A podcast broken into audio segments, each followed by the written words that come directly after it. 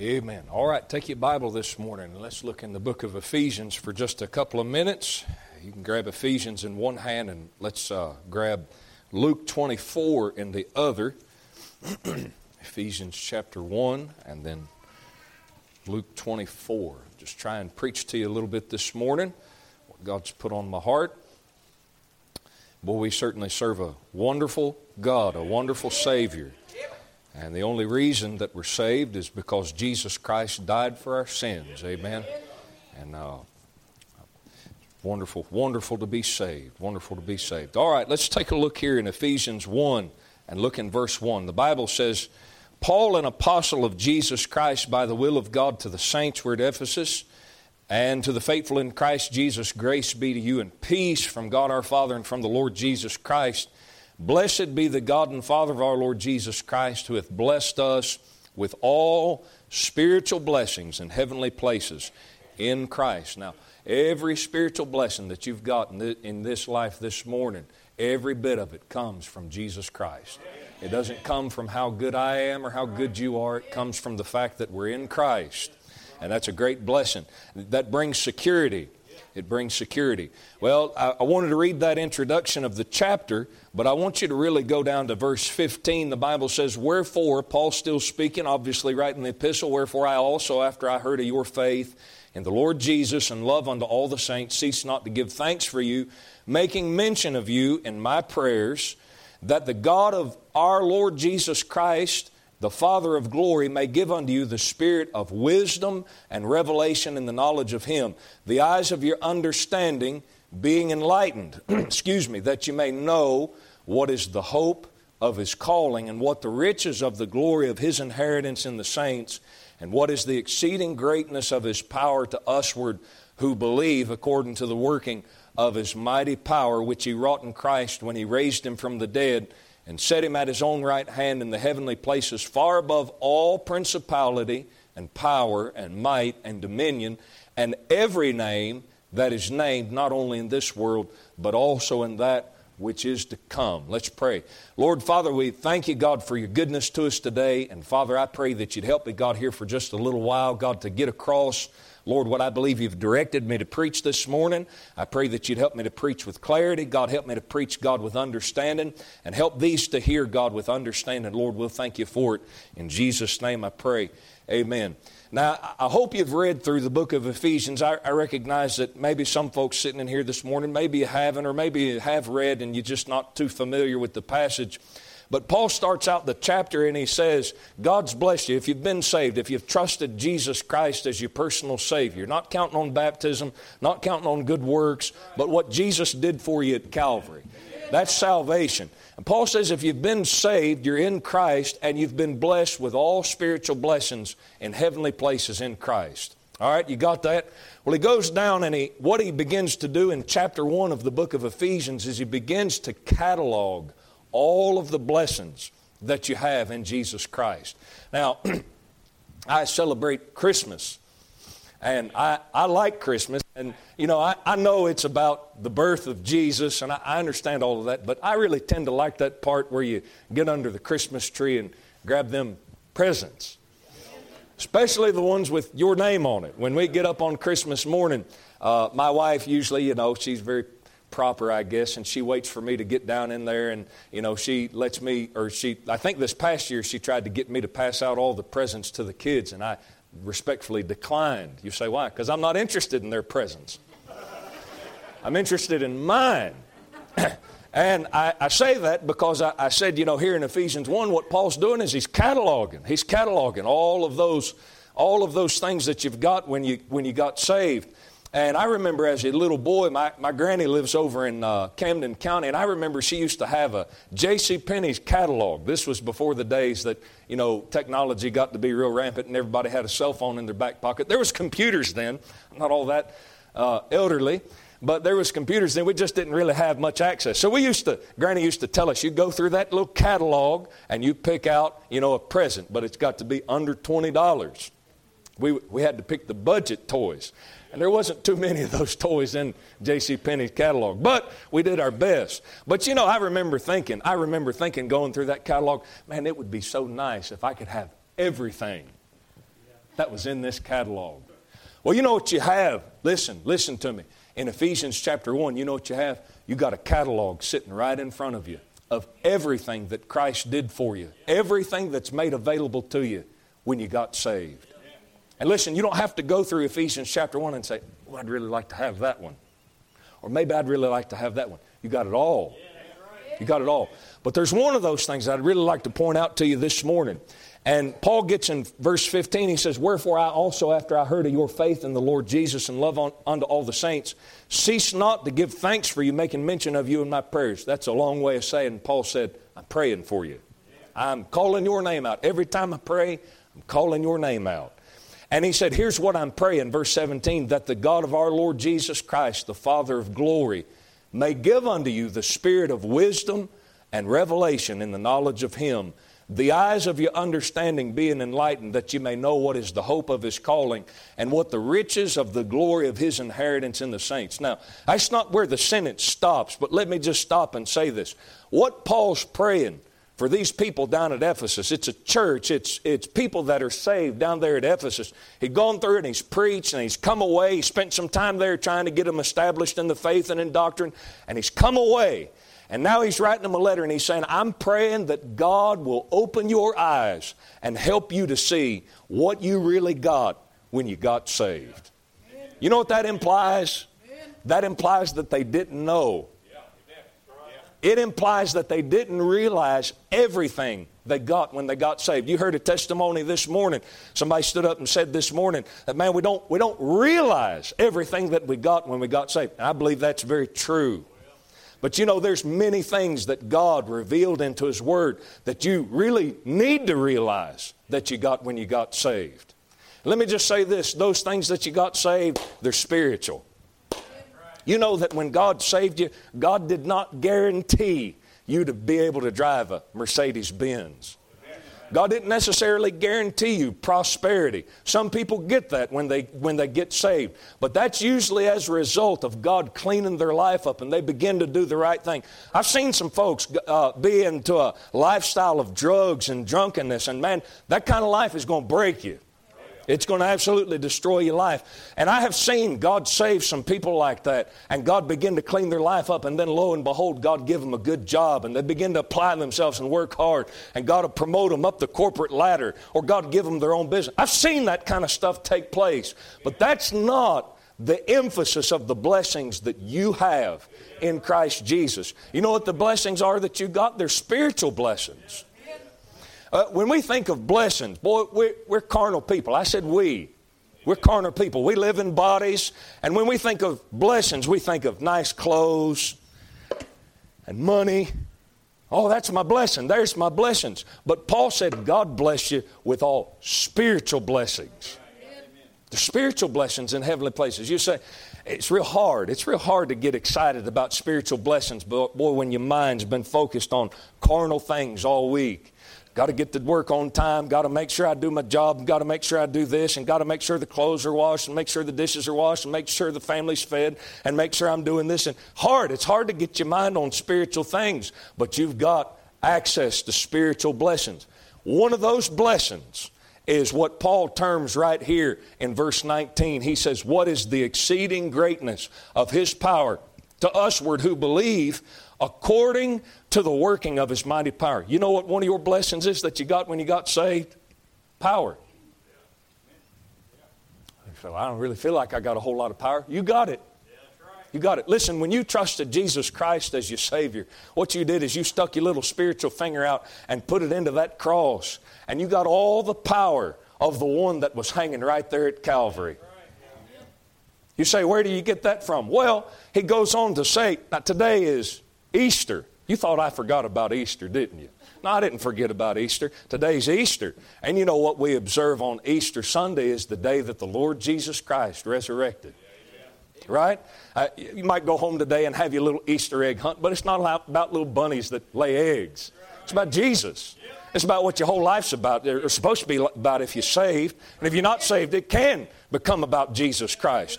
But here he goes. He, he, he, Easter's about the observance of the day that the Lord Jesus Christ got up out of the grave. Now listen, You might be a strong man sitting in here. You might be a strong lady. You might be a strong lady. I think my wife's pretty strong. I joke with the church here oftentimes. I don't want to get in a scrap with my wife. I'm afraid she might beat me up. My wife is my wife, pretty strong lady. But you know, you, you might be strong in here, but I'm telling you, you're not strong enough to overcome death. You know, boy, we get to a place in our life to where we get really hung on a false sense of security. Man, the, the money starts coming in, and the groceries start coming in, and the family is all going well, and boy, you really get into this false sense of security. And all it takes is one bad word from the doctor, and man, a lot of that just gets shattered. You don't realize how fragile life is until you're faced with something that's threatening. Your, it, it, it puts you face to face with your mortality. You know, listen, the grave fact of it, nobody, I, I, don't think anybody likes to talk about death. Of course, you know, just about everything that's on television these days is focused around death vampires and monsters and the walking dead.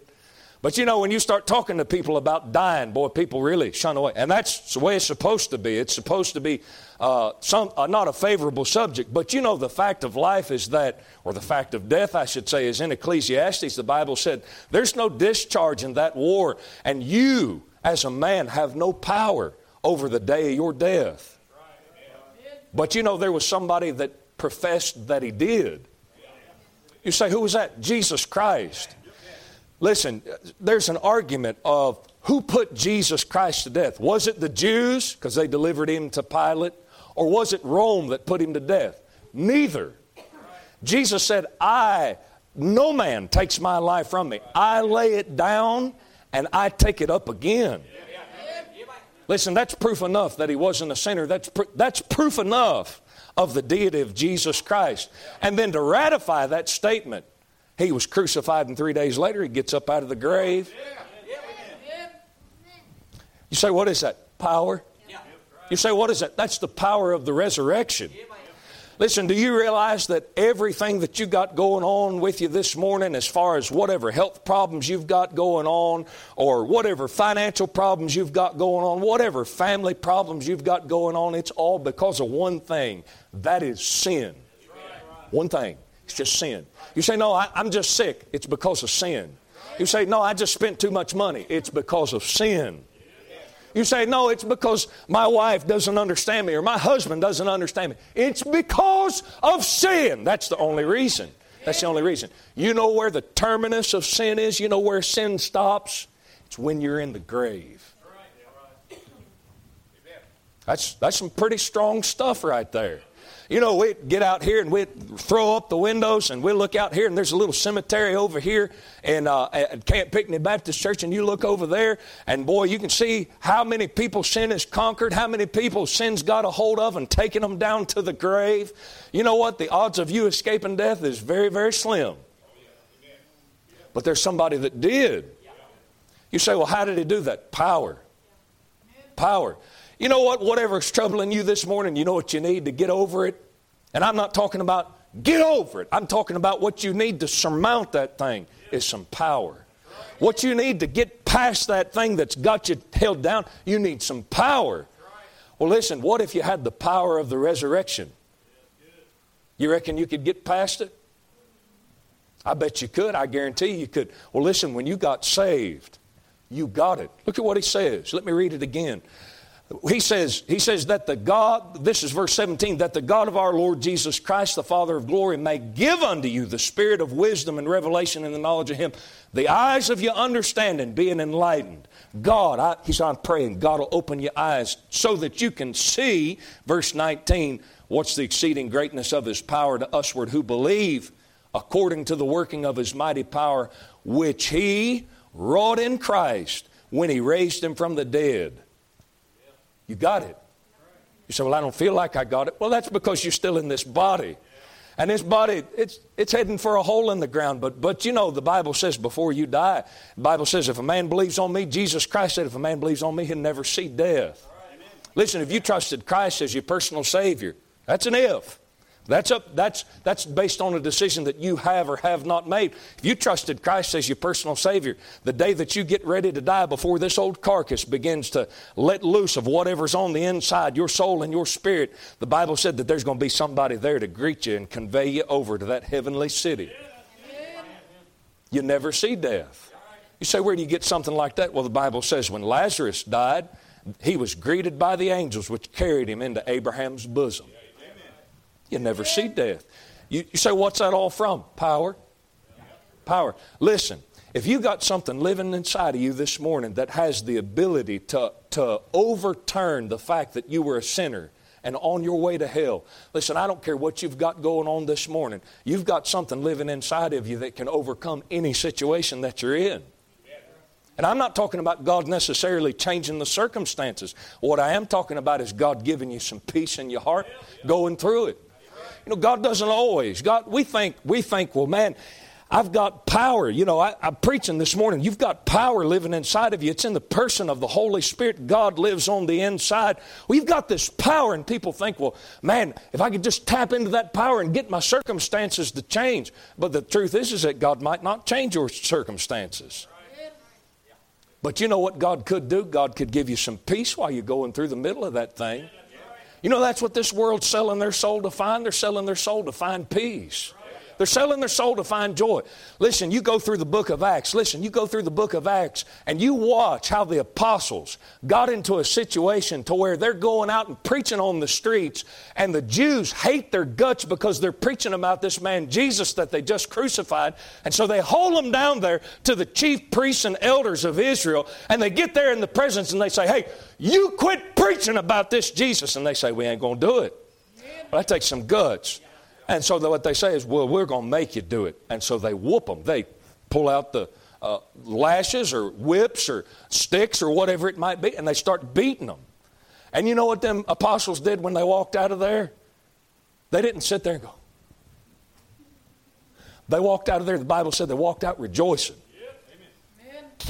Rejoicing that they were counted worthy to suffer shame for his name's sake, Jesus' name's sake. Listen, I'm telling you this morning, you can have that same kind of peace. You can have that same kind of joy. You can have that same kind of, of, of consolation in the middle of your trouble. You can have it. You say, where's it going to come from? First of all, you got to get saved. First of all, you've got to trust Jesus Christ.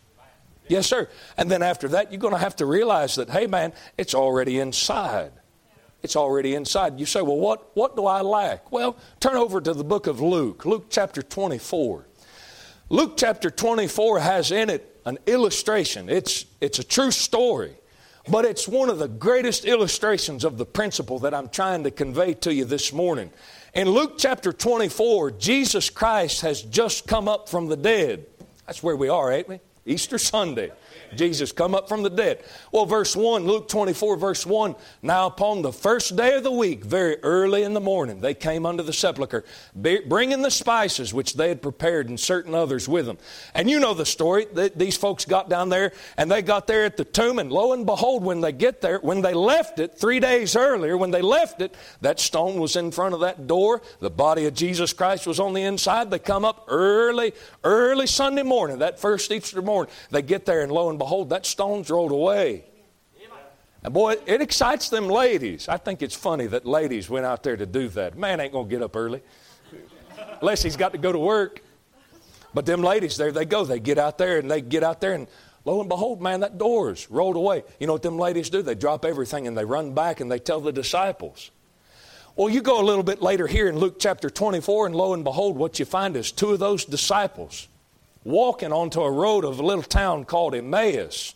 And look at what it says Behold, two of them went that same day. This is verse 13. Two of them went that same day to a village called Emmaus, which was from Jerusalem about three score furlongs. You say, How long is that? I don't know, but I wouldn't want to walk it. I don't know. But verse 14, they talked together of all these things which had happened, and it came to pass. You know what they're talking about? They're talking about the death of Jesus Christ. Listen, let me just abbreviate it because we'll come back to this. I'm going to read through it and I'm going to show you some things I hope out of the scripture. God will be my helper. Listen, these folks get there and they're talking, and all of a sudden, this man, this masked man, he's not wearing a mask, but somehow they don't know who he is. This man just joins himself with their company. And he walks up next to them. The Bible says these fellows are sad. And he joins up next to them and he says, Hey, boys, what y'all talking about? I'm speaking in the English vernacular. I'm sure they're not speaking English. But, hey, boys, what's going on? And they said, What do you mean, what's going on? You haven't heard? He said, Heard what? It's Jesus, but they don't know who it is. Heard what? They said, Well, well, this thing about Jesus three days ago, we, Jesus was born, He came, and we thought that He was going to be the great deliverer of Israel. We thought that He was going to turn everything around for Israel. We thought that He was going to deliver us from Roman captivity. That's not all in the text, but you read and put some things together. That's exactly what they thought. They thought that this was going to be their king, their savior. And they said, We thought all this stuff, and three days ago, they put him to death. And now this morning, some ladies went down there to anoint his body, and he ain't there. And you know what he says? He says something real nice and kind and loving. He says, Oh, fools and slow of heart to believe all that the prophets have written. Didn't you know that he was supposed to, talking about himself, didn't you know that this man, Jesus, was, to, was supposed to suffer and be put to death and then raise again the third day? And the Bible said he went all the way back to Moses. That's Genesis, Exodus, Leviticus, Numbers, Deuteronomy. And he went through and he started expounding all the things through the law and through the prophets concerning himself. They got to a place, they got to a place and they were they got to a place where the ways parted and they said they said, uh, hey, we've kind of enjoyed the conversation quite a bit. Why don't you come home with us and eat? And he said, no. He said, No, I gotta, I gotta go on this way. They said, No, no, no, why don't you just come in and eat with us, sup with us, dine with us? And he said, Okay, if you insist. And they get down in there and they sit down at their house, and all of a sudden, when he bows his head, when this man that they don't really know who it is, when he bows his head and he begins to bless the bread, they said, Wait a second, we've seen him before. This is the same guy that fed the 5,000. They've seen him bless that bread before. And the Bible said as soon as they recognized who it was, he vanished out of their sight. Amen. You know what you got right there in that story there in Luke chapter 24? You got an illustration of two Christians that are walking along and they don't even know that God's with them, but He's right there the whole time. And the whole time they're talking to God, they're talking to Jesus Christ, they're fellowshipping with Him, but they don't know who it is. You know how they're fellowshipping? They're fellowshipping with Jesus, talking about Jesus. Yes, sir. You know why? Listen to me. Listen to me. Let me give you something real profound. You know why a lot of our fellowship is hindered with, between us and the Lord Jesus Christ? It's because we're talking about everything except the Lord. Right. What about me, Lord? What about me? Well, you've got to wonder if sometimes the Lord steps back and says, Well, what about me? Ain't I worth it?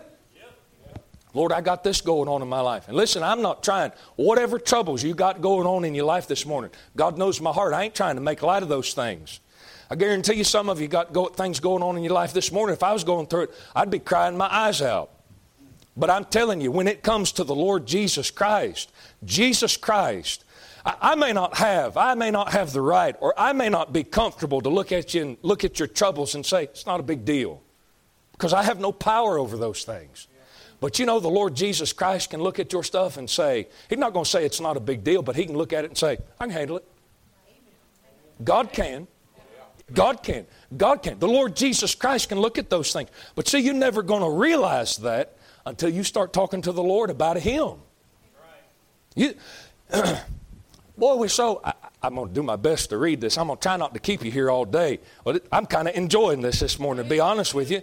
See, we, we're so prone. We, we're negative people. You say, oh, no, not me. Oh, yes, you are. You negative.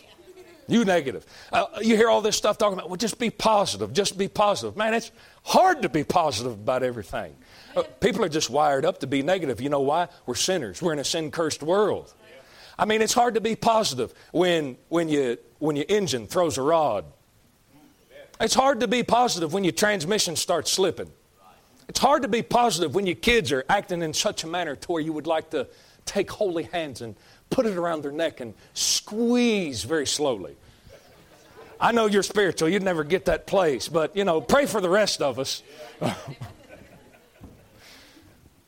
it's, but I'm telling you, I'm, I'm telling you, it's hard when you got all your mind on that stuff, and that's what the stuff that you, it's hard to be positive about that stuff.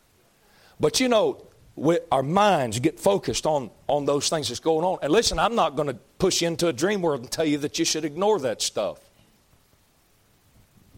Man, I, some, some preachers act like, man, you can't, you can't pay attention to any of that stuff. Well, I recommend that you pay attention to it. You got diabetes? I don't recommend ignoring that. I recommend doing what the doctor says. But you know what? If that's all you ever think about and that's all you ever dwell on, boy, you are going to be in a mess. You already, listen, you might already be in a mess as far as your body is concerned, but how much worse would it be to be a mess as far as your mind is concerned and as far as your spirit is concerned? Well, you say, How do I get in that kind of a situation? Just dwell on that stuff. Just dwell on that stuff. Just dwell on it. Or what you could do is you could get down on your knees, and the Bible says in the book of Psalms, Cast thy burden upon the Lord, and he shall sustain thee. He shall never suffer the righteous to be moved. He said in 1 Peter, He said, Humble yourself under the mighty hand of God, that he may exalt you in due time. Well, how do I do that, Brother Nathan? Casting all your care on him, for he careth for you. You get out on your knees this morning. You could get down on your knees this afternoon. Get down on your knees this, this evening. You could get down in a prayer closet somewhere. Get where your wife can't hear you, where your husband can't hear you, where your children can't hear you, where your mom and your daddy can't hear you, and just pour your heart out to God. Just pour your heart out to God. And when you start pouring your heart out to God, you're going to get all that stuff off your chest. And what might actually come out of your heart and mind is, Lord, I know I'm going through all this stuff, but God, you're still worthy. Yes, sir. Yes, sir. You might be falling apart, but God's not falling apart. Jesus Christ, the work that Jesus Christ, you know, the work that Jesus Christ did at Calvary, that wasn't made in China. Not going to fall apart next year. Get all this stuff, go to the Dollar, dollar Tree. Sorry. go to the Dollar Tree and buy something for a dollar twenty-five cents. That's a ripoff, man. It's Dollar Tree, not dollar twenty-five cent tree. But anyways, well, I'll write a letter and complain later. Yes, sir, you buy that thing, go home, it's going to break. Unless it's food, then it just be digested. But it's going to break within a week. But you know the work that Jesus Christ did at Calvary, it's not going to break next week. That thing's going to carry you throughout all eternity. And listen, if God can take care of that problem that you have, I don't care what you got going on in your life this morning. I don't have to know. I don't have to know, but God can handle it. God can handle it. I don't know how He's going to handle it, but I know He can handle it. I know He can handle it. Yes, sir. Yes, sir. Well, look right here in verse 24. Let me just point out a couple of things and then we'll let you go eat a nice Easter dinner. And if you come back tonight, I hope you come back. Bring me some of that ham that you got. Amen. But look here in Luke 24. He said, uh, Luke 24, look, verse 15, it said, And it came to pass while that while they communed together and reasoned, Jesus himself drew near. Who's he talking about? These two disciples. You know, these fellows is fellowshipping together. That's what that's partly what we're doing this morning. I'm preaching right now, but you know, before the service started and after the service ends, some of y'all gonna hang around and you're gonna fellowship with each other. Amen. That's what you're supposed to do when you come to church. Don't just run off. Don't just come just when church starts. Fellowship with each other. That's good to do. But you know, you don't have to be right about everything to fellowship. I mean, you don't have to have a cheery heart to fellowship with people. And you know, if you don't have a cheery heart, when you begin to fellowship with people, that depression and that discouragement begins to rub off on somebody else. I know this to be true, Brother Chris. I know many a times my wife has come out bright eyed and bushy tailed in the morning and she'd been very happy, and I'd just been in a sour mood. And over the course of the day, before she goes to bed, she's in one of the worst moods I've ever seen in my life. I'm looking at this thing that resembles T Rex and saying, Where'd you get all this? answer, answer. She got it from you. I mean, not you, me. She got it from me. You say, how, how, how did that take place? Fellowship. Well, here's one fella, and he's walking along to the road to Emmaus, and he calls up his other fellow disciple on his cell phone. You know, back there when Jesus was around, they had cell phones. But, anyways, he calls him up and says, Hey, I got to go to Emmaus. I got to run some errands. You want to go with me? Sure. Gets on the road to Emmaus with him, and he starts talking, and just start fellowshipping, and over the course of that fellowship, boy, one's discouraged, and one's already dis- the other one's already discouraged. But the more they talk about Jesus being gone, the worse it gets. You know, if I'm discouraged and you're discouraged, it's going to be very hard for me and you to encourage each other out of that pit. But you say, well, what's going to have to happen? Somebody's going to have to draw near. Somebody else, somebody else that's above us is going to have to come on the scene. Somebody else that's beyond, that, ha- that his power goes beyond the ability that we have. He's going to have to come and intervene himself. And that's what he does. Now, listen, let me say this to you this morning. You say, How do I get God to intervene in things? This is not real deep, but I think it's going to be so simple. Some of you are going to look at it and say, That's ridiculous. But pay attention to the text. You know what it says? Let me read it so that you know what it says. He said, It came to pass that while they communed together and reasoned, Jesus himself drew near.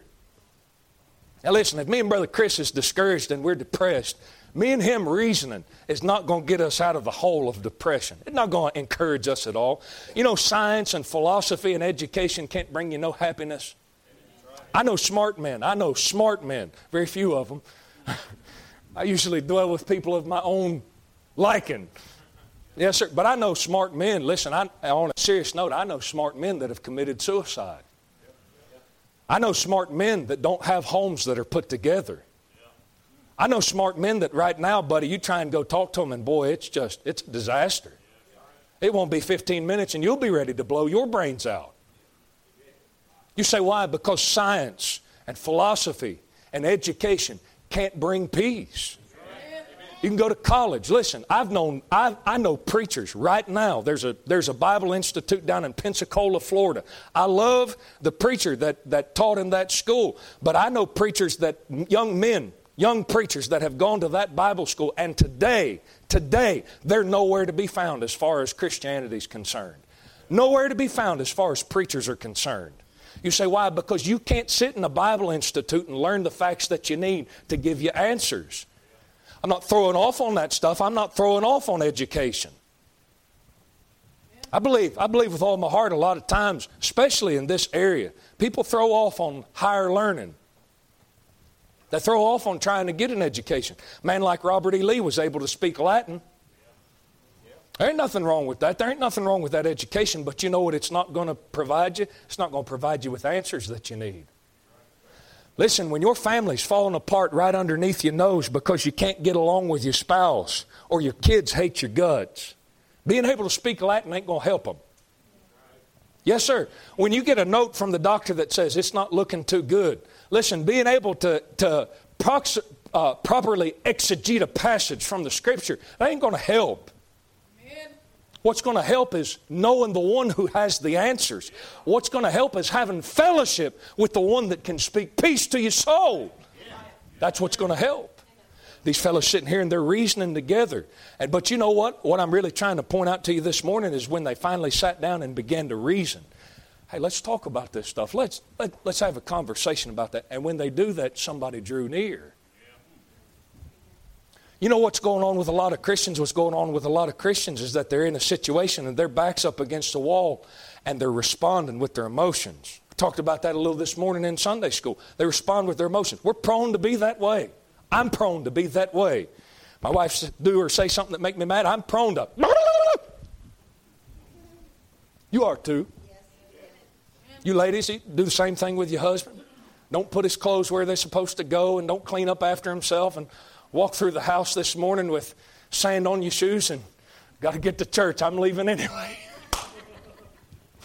oh, that calls for a woman to reach up there and put her hands around her husband's neck and say, I love you in the next life. yes, sir. Yes, sir. Yes, sir. Oh, in, in the middle of all that, having a doctorate of theology hanging on your wall is not going to help. Yes, sir, what's going to help us? But I tell you what would help you respond emotionally when what you could do is sit down and say, God, I don't understand. I need some help. Begin to think about the thing. God, what's really going on? But listen, if all you ever do is just sit down and think, if all you ever think is just, if all you ever do is just reason, that's not going to provide any answers. But if you'll start to reason things out, what you might find is God will sneak up there next to you and say, What you thinking about? That's what you want. That's what you want. You want God to start talking to you. That's what he did. But their eyes were holding that they shouldn't know him. He came close. Jesus hanging out right there, right close to him. And they had no idea who he was. Listen, if you're sitting in here and saved this morning, I wouldn't doubt that there might be somebody sitting in here this morning. You feel like Jesus Christ is a thousand miles away. But listen, if you trusted what Jesus Christ did for you at an old rugged cross at Calvary, He's living right inside of you. He's not very far. He said in the book of Hebrews, I'll never leave you nor forsake you. You say, Well, I ain't been what I should be as a Christian. Well, you need to get that right. But he said, if we he said, if we deny him, he'll not, he'll not deny us. Yes, sir. Yes, sir. Well, look right here. He said, their eyes were holden that they should not know him. He said, What manner of communications are these that you have one to another and walk as you walk and are sad? And this fellow Cleopas, he goes through there and he begins to tell him everything that was going on as if the Lord didn't know. He was the one that it was done to. He was the one. Listen, we've been on Wednesday nights, I say, not consistently on Wednesday nights, but here and there, we've been going through 1 Corinthians, and I've been trying to work my way through 1 Corinthians. And we just come through 1 Corinthians chapter 12, where Paul speaks of saved people as members of the body, of which Jesus Christ is the head. Listen, if something happens to your body, don't you think you know? I have never seen my daddy hit his thumb with a hammer and say, I wonder what's going on with him. It's usually something along the lines of,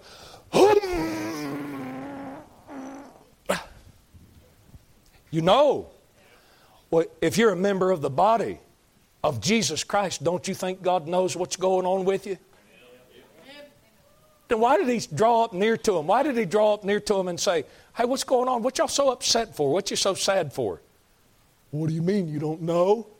No, he knows. He's just trying to get you to talk to him. See, that's how we get into the mess where we're at. Don't talk to him. He got you in a got you in a place where he's just trying to get you to talk to him. Well, start talking to him. Well, he says, Well, hey, it's about all this stuff about a man named Jesus. And Jesus said, You don't say. Tell me about it. I'd really like to hear about this man, Jesus. And they finally go through and they describe this whole process. And listen, here's why a lot of Christians get off board with Jesus Christ. Maybe the Lord don't talk to you this way, but I've had the Lord talk to me this way a time or two. He opens up with that statement, "O fools and slow of heart to believe all that the prophets have spoken." You know what comes out after you poured your heart out? You know what's going to come out of the Lord's mouth? You've been real foolish, haven't you? And what you do at that point is going to determine whether He's going to keep talking to you. You bow up your chest like you used to bow up at your mama. Not my mama, because my mama would knock your block off. I've seen her do it with my brother. You can tell defects because my brother's out of the house, and I am too. Oh, I guess that wasn't funny, but okay. yes, sir. But you bow up towards the Lord like you used to bow up at your mama, or you bow up at a preacher, or bow up at your drill instructor. Not a good idea. And I'm telling you, the Lord's not gonna the Lord's not gonna come out of heaven and punch you in the nose. God just say, okay, just let you go, leave you alone. Let me know when you get tired of going this way. God is a gentleman. Jesus Christ is a gentleman. You don't ever find Jesus Christ in the Gospels twisting people's arm behind their back and saying, You better come follow me. You know what he said? Follow me. Oh! No, come on, follow me. And it, you got you got to make up your mind what you're going to do because the Lord's a gentleman. He's not going to force you. Amen. I'd love to preach on that for a while, but I've already kept you longer than what I want to keep you. But look here, he said, he said, O fools and slow of heart, verse 25, slow of heart to believe all that the prophets have spoken. And ought not Christ have suffered these things and to enter into his glory? Beginning at Moses, all the, and all the prophets, he expounded unto them all in all the scriptures the things concerning himself. You know what God, you know what Jesus' answer for these fellows that was discouraged was? His answer to them was, It's me. I'm your answer.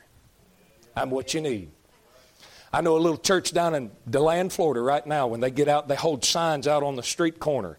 And one of the signs that they hold, they hold a lot of verses, they hold a lot of scripture signs, but one of the signs that they hold is Jesus is still the answer. That's what you're looking at right here. You say, What's the answer to my problems? I don't know how, but I know what the answer is. It's Jesus. Listen, I don't know. Listen, I don't know that God is going to change your situation or change your circumstances. I don't know that God's going to patch it all up and make it all better. He might. I've seen that happen right here in this church. I've seen people come down to, a, to the front of the church and we anoint them with oil and pray over them like the Bible says in John, James chapter 5. I've seen that kind of stuff take place. People with throat cancer get healed. I've seen that kind of stuff. But I'm not saying that that's going to happen in your situation because I don't know.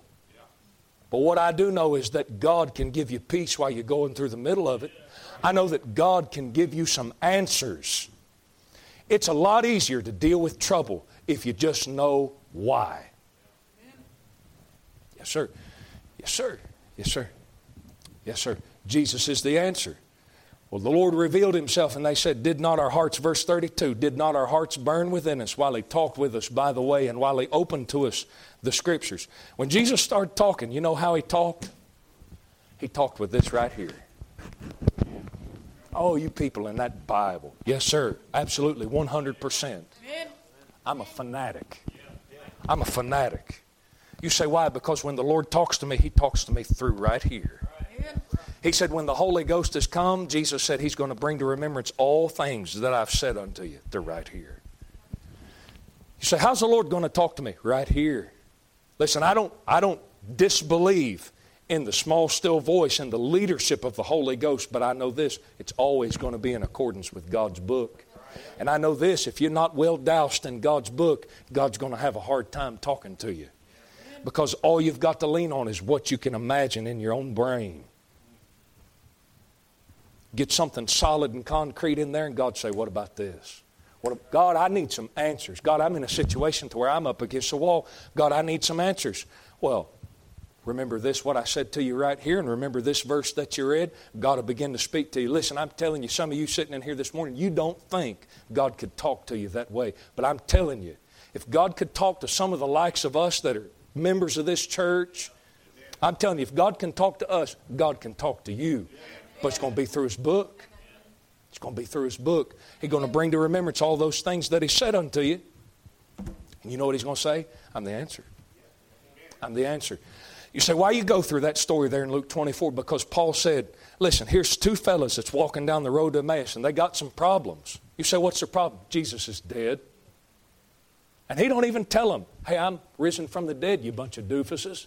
He could have said that. If it was me, I'd have probably said that. You bunch of idiots. You know what he said?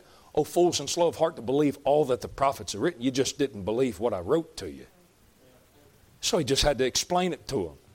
What you don't realize is that if you sit down with God's open book and begin to read and begin to pray and begin to study and pour your heart into it like you pour your heart into CNN and Fox News, you do that. And what's going to happen is God's going to start showing you some things. He's going to begin to open your eyes and expound to you all things out of the Scriptures concerning himself. That might be why some folks lose interest, because it's not about them. It's going to be about Jesus. And you're going to be, you're going to be, begin to see some things, and boy, you know what's going to come out of that? Answers. Boy, them fellas, you know what comes out of them answers? Joy. Peace. Them boys, when they recognized that it was Jesus, they didn't sit there and go, wow. They said, they took that bread that they had in their hand, they threw it on the table, and they got up and they ran. They found the other disciples, the other ten, and said, Hey, he's alive! He's risen! Peter and John looked at him and said, You're crazy. No, no, really, he's alive. And then all of a sudden, you read a little bit later, and there he is. He showed up right in the middle of all of them. Yes, sir. God can do it.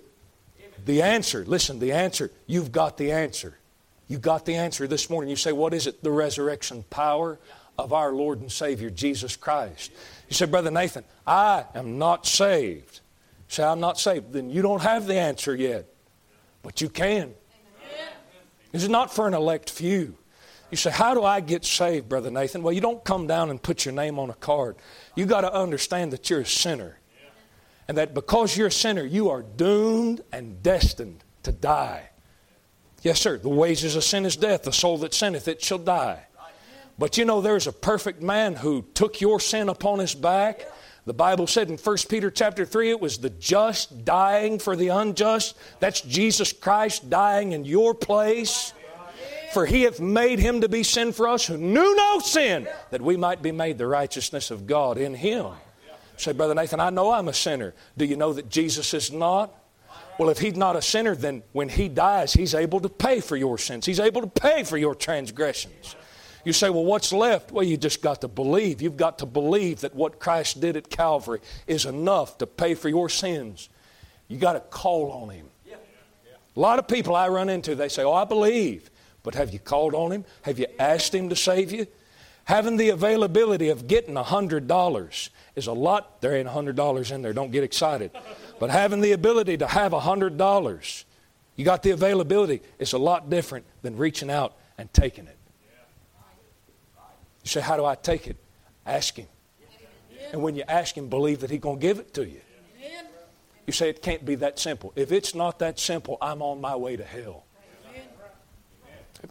Amen. If it's not that simple, I, I'm doomed. It's over for me. It's that simple. Every head bowed, every eye closed. We're going to have a little invitation this morning. God spoke to your heart. Why don't you come this morning? You need somebody to take a Bible and pray with you or show you something from the Scripture. Maybe you got some questions. I'd be glad to explain things to you best I can.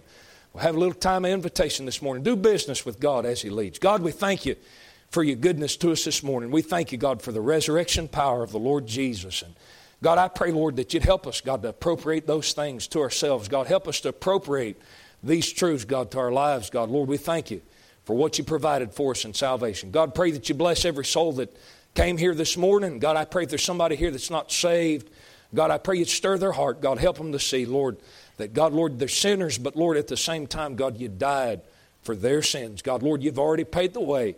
All that's required, God, is to just accept it. Lord, I pray, God, help us, Lord, this morning. Bless these that have come this morning. Bless those that are at their seats, God, doing business with you. Help, Lord. We'll thank you for it in Jesus' name. Some have come this morning, as with Terry, do business with God as he leads. Amen.